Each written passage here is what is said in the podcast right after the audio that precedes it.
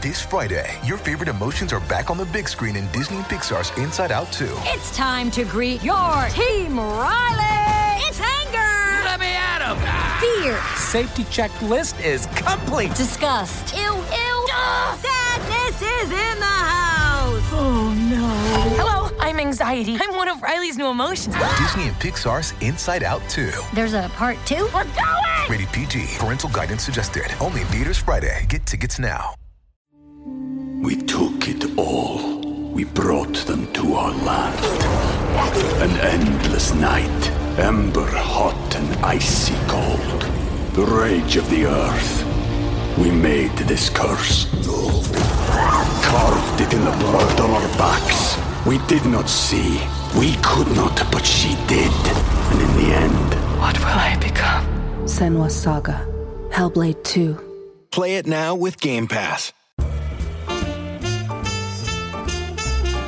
Hello, everyone, and welcome back to New Books Network. I am Lee Pierce, the host of the channel in language, and I'm very excited today to have a really unusual interview. Um, today, we're actually interviewing two people. The first is Kristin O'Donnell Tubb, who has written um, a series of books, and today we're looking at just the first book called The Story Collector, a New York Public Library book. This is The Story Collector is volume one of the Story Collector series, which takes place um, inside, as you might have guessed, the New York Public Library. It is a middle grade reader book, and it was published by Henry Holt in 2018. Um, and since then, there have been other books. So we're just looking at number one, and it is illustrated by Iacopo Bruno. And I'm really excited to have Kristin here to talk about the book and how it uh, how it came to be and the pleasure of writing for this particular age group, which is not, normally we're talking about a much higher reading level on New Books Network. But also, given everything that's happened with the pandemic, many of the the literary conferences for young readers have been canceled, including TomeCon, which was supposed to take place. And so we're also very happy here to invite our own young reader, Airlyin Washburn. And Airlyin is going to be giving a book review of The Story Collector, as well as sharing some of her favorite passages, so that we're kind of doing like a multi generational stay home pandemic book review. So, pretty exciting. Uh, do you want to introduce yourselves? Kristin, do you want to go first and then Airlyin?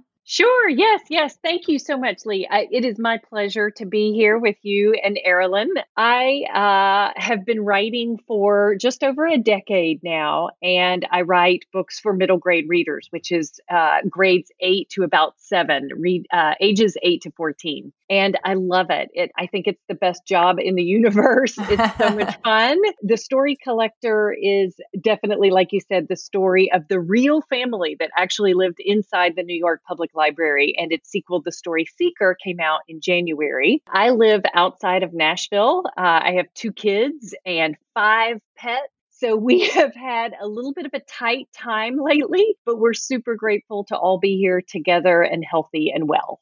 Thank you for having me. Yeah, thanks for coming. And you know, on behalf of like all people who, and I'm not a parent, but um, Airlyin is my partner's child, and so Airlyin and I do read together occasionally. And it's um, it's really nice to find a book that is so good. I I was caught by the very opening passage of this book, and it's pretty rare that as I'm reading a middle grade reader, I'm excited about the book. it's kind of a, a tedious labor of love to help someone else read, but I really was into this book. I love the storytelling. I love the way that you use um, some of the like game metaphors to tell the story of the kids' development. I love the energy of the book. I love the playful language. So thank you so much for writing the book, and um, it's been a pleasure to read. And then, Airlyin, do you want to say hello and tell us a little bit about yourself? Yeah, I really did like this book because it had lots of good imagination and good friendship. Oh, thank you, Airlyin. I appreciate that. Mm-hmm. Yeah, and Airlyin, do you want to tell people who you are? Maybe, um, maybe, but you know, do you have a pet? Where are you from? What grade are you in? Um, maybe some of your favorite books. You know, just introduce yourself. Yeah, I'm in fourth grade. I have a cat named Elsa. And you live in Georgia, yeah. And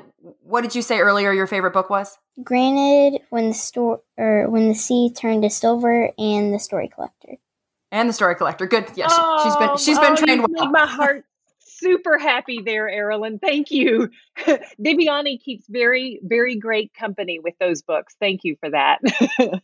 Yeah, she does. And do you um Viviani is the main one of the main characters in the story for those listening. So, uh Kristin, do you want to maybe give us a little bit of just a plot overview because I don't want readers at home to be frustrated listening to us talk about a book they presumably haven't read yet because the, sure. the, interviews normally precede that. And then Airlyin we'll, we'll listen to your book review if that's okay. Okay. Okay, Kristin. Yeah. All right, go ahead. Awesome. Um, so yes, the story collector is the story of the Fedeler family who actually did live inside the New York Public Library. Um, the NYPL opened its very majestic doors in 1911. So the building is quite old and quite beautiful. It's it's so iconic. Um, and this is the building we're talking, the library with the two famous lions out front, Patience and Fortitude. Um, and so this library opened in 1911. And because it was such an old building, um, they needed someone there who lived inside the building to take care of it 24 hours a day, to keep the literal fires burning, um, to take care of the plumbing, to take care of the furniture. Um, so they hired John Fedeler, who moved into the library in 1911 with his wife, Cornelia, and his two sons, John Jr. and Edward. And um, fast forward a couple of years, and his daughter, Viviani, was literally born inside the library. They think it's the only child to ever be born inside that particular building of the NYPL. Um, and so Viviani grew up around stories, um, and this is all true. They they lived in an eight room apartment on the second floor of the building, and the kids grew up doing things like um, playing baseball indoors and using antique books for ba- for bases, and they kept pigeons as pets uh, on the roof until um, they got in a little bit of trouble for doing that and they weren't allowed to do that anymore. They used to play hide and go seek from the guards of the building. And um, they tried to hide from the guards at night as much as possible when they were on their adventures. So they had this amazing childhood. And the wonderful thing about um, a lot of what they grew up seeing and doing um, was preserved because the New York Times and the New Yorker and several other publications realized what a unique childhood they had. So they interviewed them later in life when Viviani Viviani left the library when she was 15 years old, but her brother John Jr. actually stayed on as superintendent and he worked and lived there until the 1940s. Um, so they have their the family history for the Fedelers is really intertwined with the very beginnings of this iconic library. And I just was very honored when um, I was approached by my publisher, Macmillan, to write this story. I had never heard of the Fedelers. Um, and when they asked, Would you be interested in writing a story about a girl born and raised in the New York Public Library and it's set in 1928 New York City? I thought, uh, okay, now that I know this story exists, I have to tell it. That's amazing. So I'm really fortunate that um, I was able to send in a sample. They asked me to basically audition like an actor auditions for a part. Um, sometimes writers do the same. So I sent in a sample portion and they hired me to write the book and there have been there's been another one since. So it's been an awesome ride. Yeah, and the, and the book is really reflects that energy. So, um, so Airlyin, do you want to tell us a little bit about the? So maybe tell us about TomeCon, um, because our readers, prob- our listeners, probably don't know what that is. And you had planned to give a book report, and then maybe give us your book report, or is that what you're calling it, a book report or a book review? Book talk. Book talk. Okay, and then yeah, and then we'd love to hear your book talk. So I'm going to turn the microphone over to you for a few minutes. Okay. TomeCon is a convention just for books, and they have authors there that can sign your book. They have competitions, which is you can use the book talk as a competition. Cool. And were you doing yours as a competition or just for fun? As a competition. Dang. Well, now my competitive spirit wants to know if you would have won. Do you um and how did you get involved in TomeCon? I'm in a book club called Tome Society and they take a field trip there every year when it happens. I think that's great. I love that like reading is still cool. a thing. Yeah, yeah. All right. And do you want to um, say anything else or maybe read your book your book review? Sorry, book talk. One thing I really liked about us being able to go to TomeCon was us having to raise money for the tickets and stuff because it kind Oh, of what, what did you do to raise money? Papa John cards Oh, cool. Oh, cool. and pretty sure like we had a book fair Mhm. for it Awesome. And so you actually paid your own way to a conference that unfortunately then didn't happen. But maybe next year, are you going to keep the money and try to go next year, or what, what's going to happen with that? Do you know? Yeah, I'm going to be in Tome Society next year, and hopefully I'll be able to go. Cool. Kristin, uh, hopefully, is Tome- hopefully me too. I know. I, now I might go. This sounds awesome. Is, is Tome Society, is there a Tome Con? Is it always in Atlanta? I do it think it's always in Georgia. Yes. Okay, so it is um, always I in Georgia. Know, I, I, do believe that Tome Society was started in Georgia, but I think oh. it is growing. So, but I may be mistaken on that. I am learning more about it as well. Uh, yeah, as fine. I was invited. Yeah, yeah, yeah. I'm just I'm just thinking about what people listening might might have ideas about. I mean, like yeah, to, to yeah. Get, their, get their kid involved in something that's cool. But yeah, unfortunately, a lot of these conventions tend to stay in the same city every year because it's too hard Yeah. to move around. But um, I'm sure I'm sure if anybody's interested, you could probably reach out to your travel bureau or your business bureau in your county or your state, and they would be able to tell you about any literary or book conventions um, that are that are targeted toward younger readers that are happening in the next couple of years. So that would be an alternative Absolutely. for people because I'm, your- I'm in New York, so Yeah, yeah, yeah. Or your um humanities. Your humanities council should have that too. Oh, or your are those state are there state by state They are, humanities? they are state by state. Yeah. Oh, Yep. I should know that. All right, I'm gonna. I know what I'll be. Look, I'll be. I know what I'll be googling when this is over. All right. Um, and Airlyin, would you like now to read your book talk for us? Yeah. Cool. Hey, who called me to do a book talk? Sorry, because I'm booked. Okay, I'm lying. But I was called to do a book talk, so I guess I'll do it. My name is Airlyin, and I'm going to be talking about a paranormal book called The Story Collector by Kristin O'Donnell Tubb. It's about a girl named Vivney who lives in a library that her dad works at. Vivney, her friend Ava, and a girl named Merit, who had just moved to town, had a sleepover at the library. They were told a story about a ghost named Big Red that roamed the halls in the janitor's closet. I'm going to stop because I'll spoil it, and I don't want to spoil it because hopefully you will read it. A similar book is Ivy and Bean Break the Fossil Record. I think it is similar because there are friends in both books that hang out together. It also reminds me of the Hardy Boys because the books are both about mystery. There's another book called The Story Seeker. There's no movie or other book to The Story Collector. I love this book because it had good imagination. Everyone can read it, including kids to adults. Now that you have been told about it, keep reading. Bye. Ah, yay! And Oh here's my uh, yeah, that was awesome. And here's to you getting a, a movie deal out of this. out of this. yes, thank you, Airlyin, for for making sure that that is is clear. yes, she's she's always thinking ahead, and you and you can tell that That's she's awesome. that her parents are both good readers, right? That because she got the Hardy Boys throwback in there. Do you like that? Yes, I do. Yeah. I love that. And I love Ivy and Bean. That's fantastic. Thank you so much, Airlyin. I really, really appreciate that. And I'm glad that you mentioned the ghost, Big Red, because that's something I forgot to mention in the um, kind of introduction of the story collector. But a lot of people really do think that the New York Public Library is haunted. And I don't know if you've seen the original Ghostbusters movie, but you know, the beginning of that movie takes place in a library and specifically the New York Public Library. And the reason why they decided to set the opening scene there is because that building is supposedly famously haunted. So um, they decided to kind of play on that in Ghostbusters, which I think is kind of cool. Uh huh. Yeah. Yeah. Airlyin has seen Ghostbusters. Do you remember the scene in the public library, Airlyin? Yeah. I Where, yeah, where the librarian gets weird. Yeah. Yeah. and the mean old ghost. Uh huh.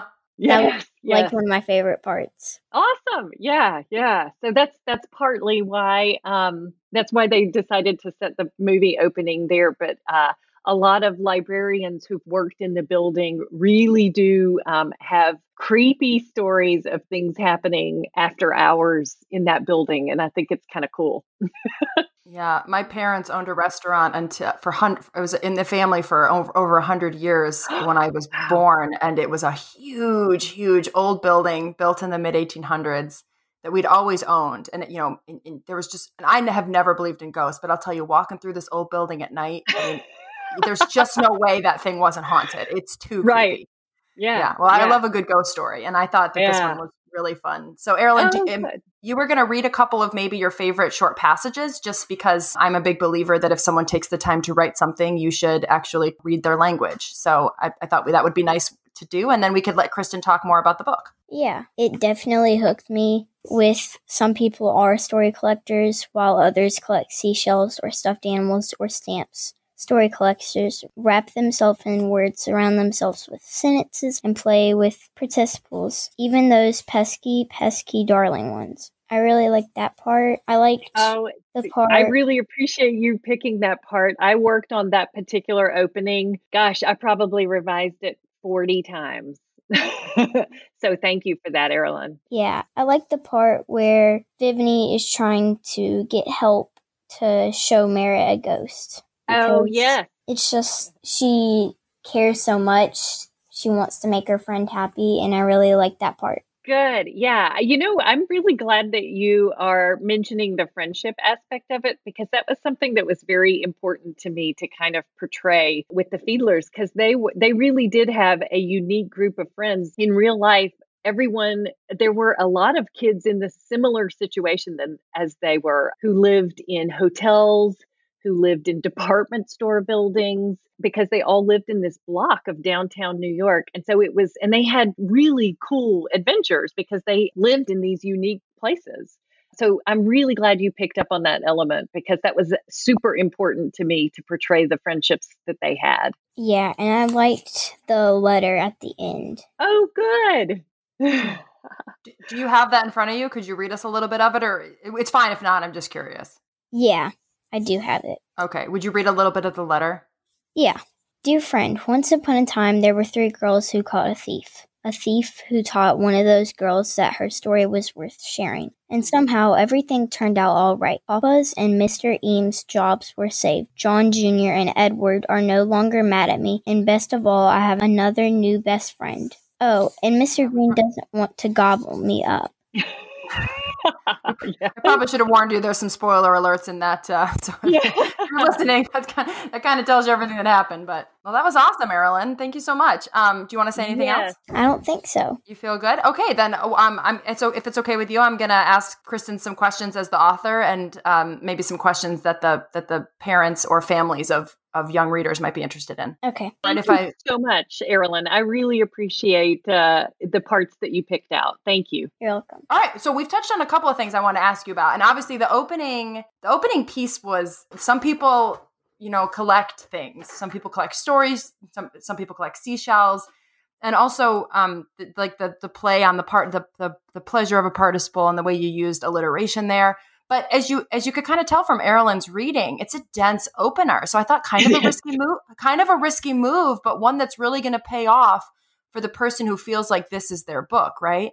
Right. Yeah. No, that's really thank you for say asking that because my editor and I went back and forth on this opening. Like I said, we I probably revised it 40 times. Uh huh. Yeah. Um, and we finally landed on the fact that true story collectors will recognize that opening and see themselves in it.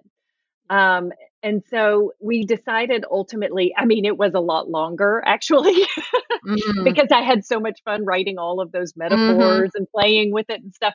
And she did convince me to, um, to boil it down, which definitely was the right choice. I mean, editors are almost always right after authors Yes. pout about it for a little while. Yes, I know. It's true. It's true in academia Right. as well. Same relationship. Okay. yes, yes, yeah, exactly. So, um, yeah, I really, I'm really proud of that. Um, the, how the ending, how, excuse me, how the opening turned out.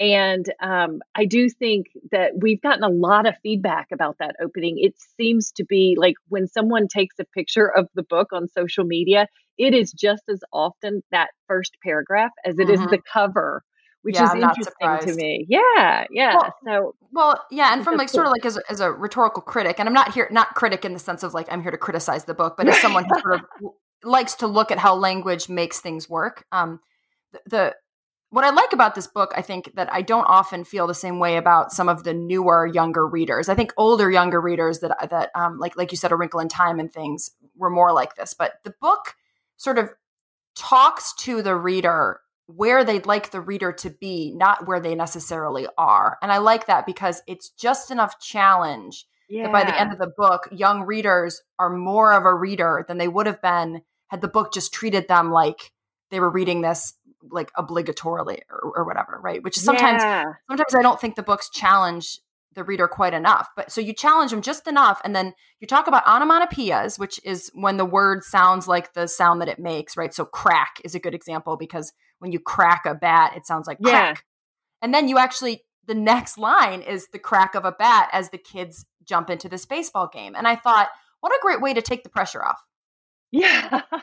right. Because oh you, you have this really dense, knotted passage that kind of, you know, I could just see a reader, like even Airlyin, being like, I don't know about this. But then there's immediately a baseball game. And so you relieve them of that. And so the book kind of really rides that roller coaster of challenging them to be story collectors, but also recognizing that they're still maybe learning some of this. And I, yeah. I just so appreciated your nuance on that. Oh my gosh, Lee, thank you so much for saying that. That is, I think, um, one of the challenges across the board when you're writing for young readers is uh, to keep the language in a tone that is definitely accessible, but to challenge your reader um, mm. and to not assume that they won't understand the, the, emotion that you're trying to convey because if any if we understand anything universally it's the emotion behind it sure. um, so i think that eh, um, one of the big things when you write for young readers is to never write down to a young reader um, but to keep in mind their reading level so yeah it's definitely a balancing act and it's one that um, is is a challenge, but it's also such a wonderful reward when um, when young readers like Airlyin say, "I love your book." mm-hmm. I mean, that's that's the ultimate reward right there.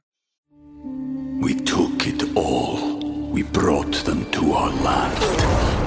An endless night, ember hot and icy cold.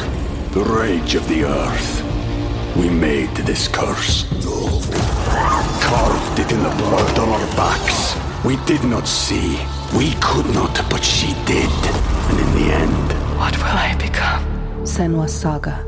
Hellblade 2. Play it now with Game Pass. Yeah, well, and she is, um, she's a discerning reader. So if something doesn't catch her attention or or overwhelms her, it's you know, it's kind of like meh, you know? Yeah she um yeah. she doesn't have like when i was a kid it was all about like how hard can i like at what level can i read way beyond where i can actually understand what's happening? But she doesn't have that competitive spirit with reading. She she reads to appreciate which i really appreciate about her. But for example um we read amelia bedelia when she was maybe like mm, seven. She did not like it Oh yeah, and I, yeah. And I think it's because it was now that I'm looking back on it, it was a little bit juvenile for where her sensibilities yeah. were. And, and this book is really has just the right amount, I think, sophistication. Yeah um, which is also oh, true of the friendship you. line. Oh, oh, sorry. Did you want to say something? No, I just I, thank you for saying that. I that's yeah. that's like I said, it's always a balancing act when you're writing for young readers, but it's um oh gosh, it's the reward is phenomenal. Yeah. Yeah, well, and I teach college students, so it's actually not that it, the reading level's a little bit higher, but actually most of my college students still don't read much past a 10th grade level, and that's not because they're stupid, it's because that's about where reading really stops in in K-12 in most public education systems, right? They they don't typically get much higher than about the 10th grade reading level um, in terms of comprehension. And so I, I find similar challenges when I'm trying to pick out things for them to read because many of them can't read a journal article written by an academic. I mean, they can process yeah. the words, but it just goes, it's just not engaging to them. And that's not because they're right. stupid, it's because there's just a huge disconnect. Right, right. So huh. yeah, it's very, very similar struggle. Yeah. Yeah. Um, yeah.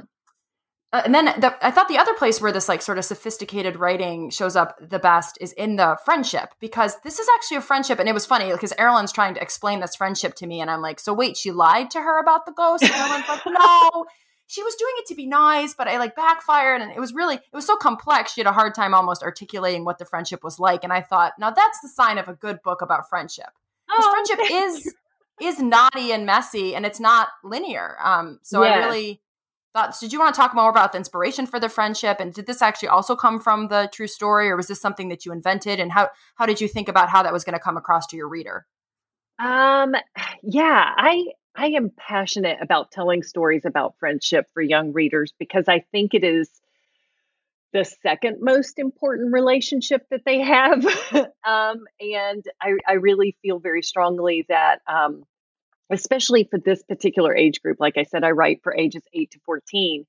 It's becoming more and more important in their lives. And navigating that is scary at times, and um, it's exhilarating and it's fun. And there's just so much emotion involved and i just i love portraying that and especially when it i love portraying becoming friends with someone. Um, and so that's very uh, that's a very exciting kind of thing for me to write about and i write about it quite a bit actually. Um, so yeah it's something that like i said viviani um, actually lived in the library and her group of friends um, really did live in um, oh gosh like a five six block radius of the library. Um, eva is based on an actual young girl who lived in uh, rogers Peet department store which is where eva lives. But um, in the in the real world eva's name was jane.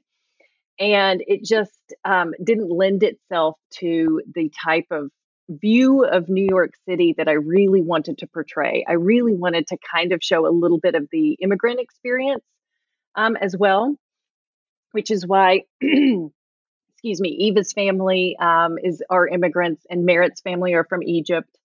So oh, that's um, fascinating. I yeah. did not pick up on that. Interestingly enough, maybe because I was trying to think about what Airlyin would find interesting. But that's Yeah, no, that's well- definitely there, right? Is that kind of immigrant anxiety and the and the way that community gets built or not built and how that affects children's development. Yeah, exactly, exactly. And my my editor was very um, really good about helping me portray that in a way that was organic, realistic. Um, and it was something that was very important because it was um, New York in the 1920s was a boom town for jobs and culture. I mean, this is when the Harlem Renaissance is going on. Mm-hmm. And it just, I, I wanted to try to portray that as much as possible while centering it on the New York Public Library. And the library, of course, serves so many different populations that it was very important to both me and my editor that that that her friend group reflect that.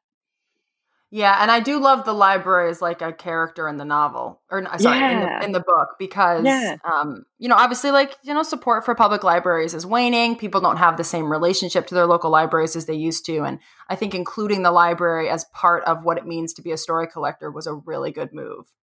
Oh, thank you. Um, yeah, I was really lucky that the New York Public Library actually signed on with Macmillan to do this project. So Oh, when? I oh, that's fascinating. Yeah, yeah. So it was really I, I I have to say, Lee, it was it was such a great experience because when I came on board, both of these uh, entities had already kind of laid the groundwork for what they wanted. And so I got to go to New York and tour the library in a way that only someone who lived in the library would be able to see it. So I got the standard kind of public tour that everyone kind of gets to see, which are are free and they're phenomenal. You can um, register for those on the website. But um, one of the things that you know they really wanted to make sure was done was getting this view of the library that you would only have if you lived there. So I got to go into the basement. I got to go into the stacks that are employees only. Um, I got to kind of peek out onto the roof. It was really, it, it was a phenomenal experience for sure.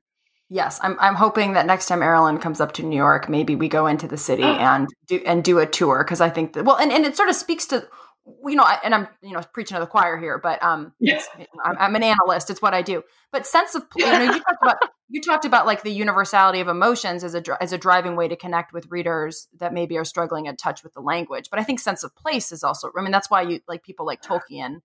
Or, you know, Yeah. but, but also it's just enough place, right? There's not pages and pages about like what the New York Library looks like because you read some of, of the like more classic place-based fiction like Tolkien, and it's like, oh my god, if I hear about one more rolling hill, I'm gonna I'm gonna lose my mind. Every But in this, every blade of library really is a character, right? The library. It felt a lot like, and I'm sure that you're like so tired of people referencing new to Harry Potter, but it felt a lot like how how they use Hogwarts. Which I, there's no and, and there's no way that Hogwarts like wasn't thinking about like classic books where things took place in libraries and other and other locations. So I, I consider this all they're, you're all borrowing from each other in a lot of ways. That's so I don't awesome. to say that you're derivative, but it really feels like a character, right? The ghost has has a place. The The statues Yeah. have a place, the stacks have a place, but there's no part where you just talk about the library and bore everyone to death.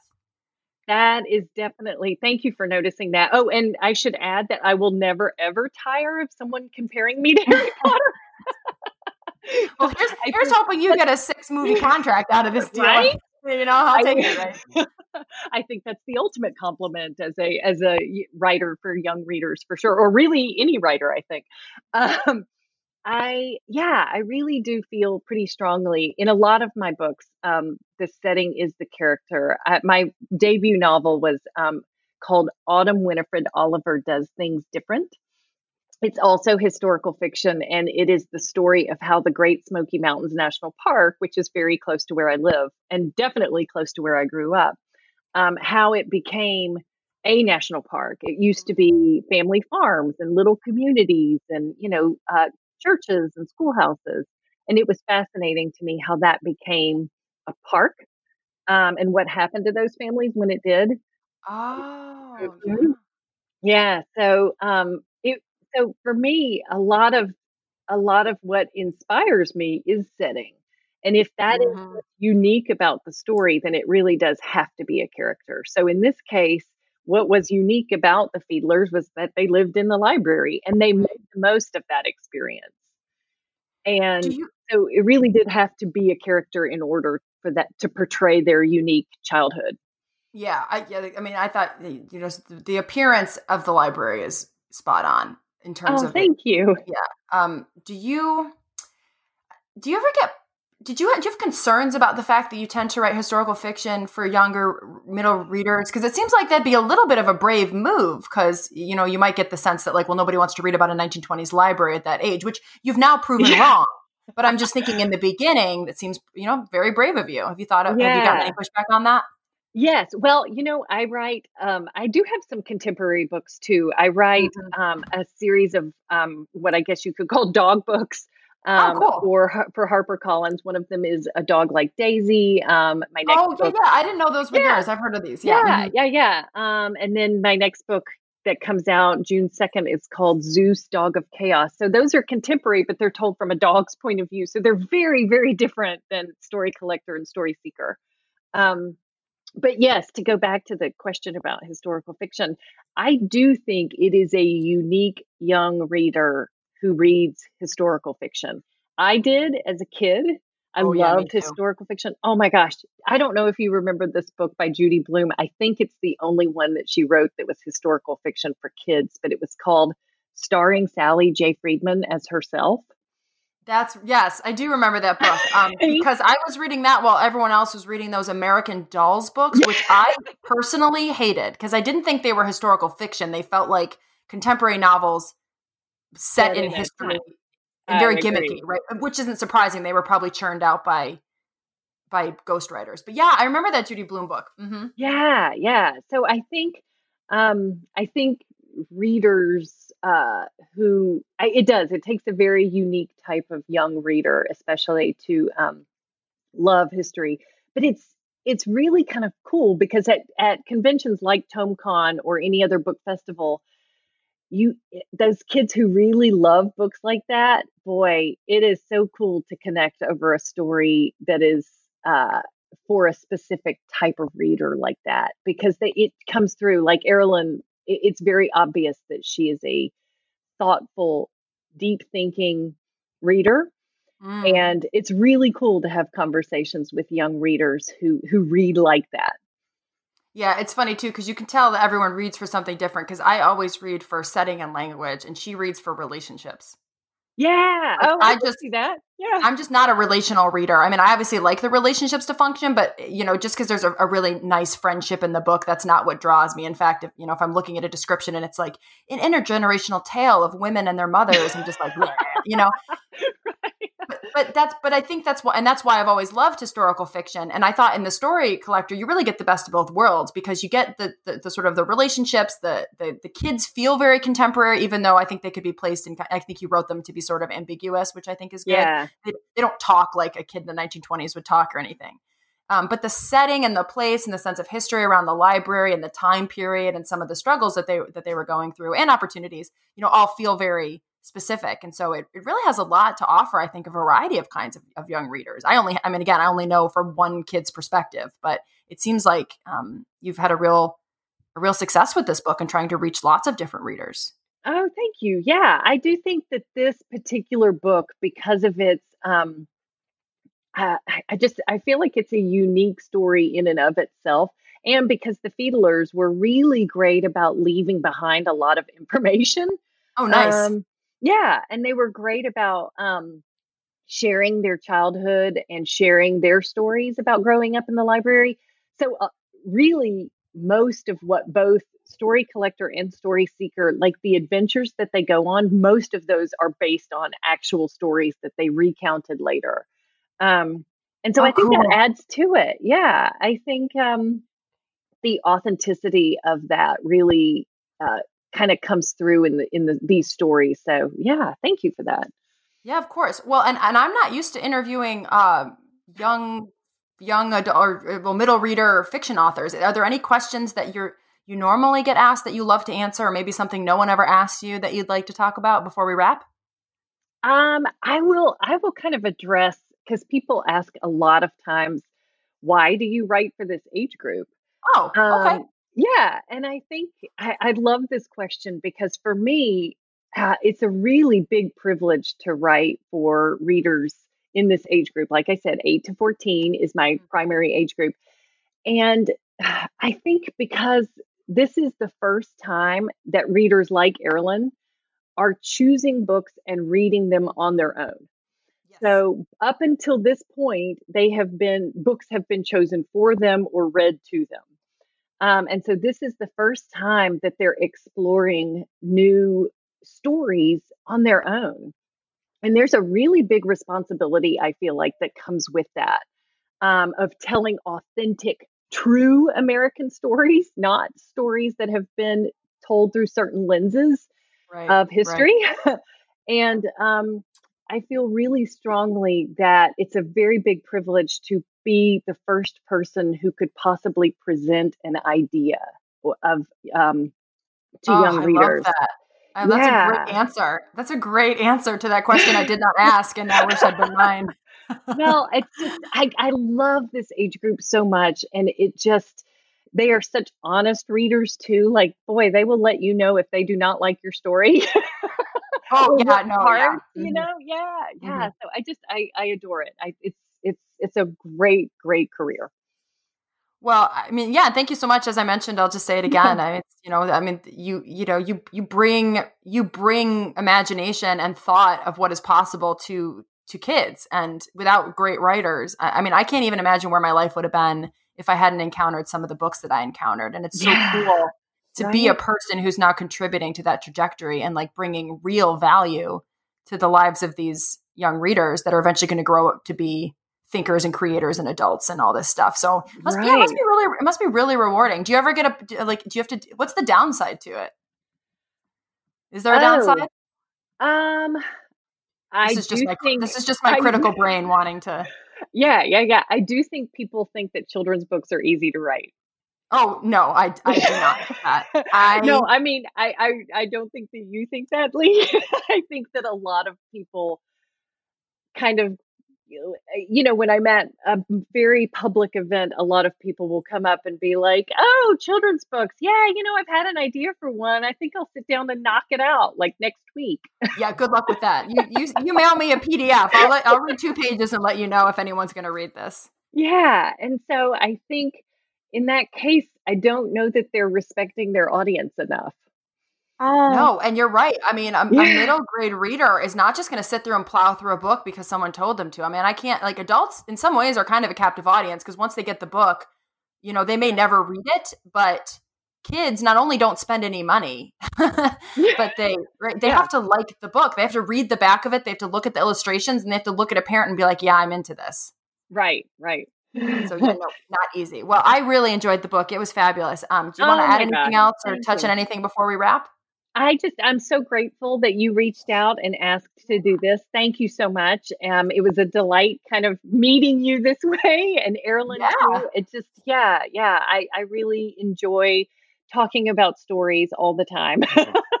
So thank you for letting me do that on a Friday afternoon. Well, thank you again, Kristin and Airlyin, both for being here. Again, for everyone at home, we've been discussing Kristin O'Donnell Tubb's book, The Story Collector, which is part of a New York Public Library book series. Published by Henry Holt & Co. in 2018. And as Airlyin mentioned, there's actually a sequel to the book, and I believe a third one coming soon, which is always excited. Um, always on the hunt for the Harry the next Harry Potter replacement. And since we're talking about the New York Public Library and any library really, just a quick reminder that libraries uh, help support the New Book Network, and they're so important to getting books like Kristin's out to young readers, especially, not to mention their uh, bel- belabored parents under the current circumstances. So definitely make sure to check out your local library as soon as everything reopens. We are keeping our fingers crossed that that is soon. And look on their shelves and find out if they have the latest um, copies of the Story Collector series. And if they don't, you can put in a request at the front desk and ask them to get a copy, or if they don't have a copy, or if you find that they only have one copy or that copy is very worn, it's great to buy a paperback um, and from you know the internet and donate it to your local library as a gift. Always a really great thing to do so that more young readers can get a copy of challenging, entertaining books like Kristin's. Thank you so much for listening. And to all my parents with children at home, I hope this was a nice reprieve and that you and your kids have enjoyed listening, and not just parents, but also guardians and anyone else who's taking care of kids right now. And thank you so much for listening, and we'll talk to you soon.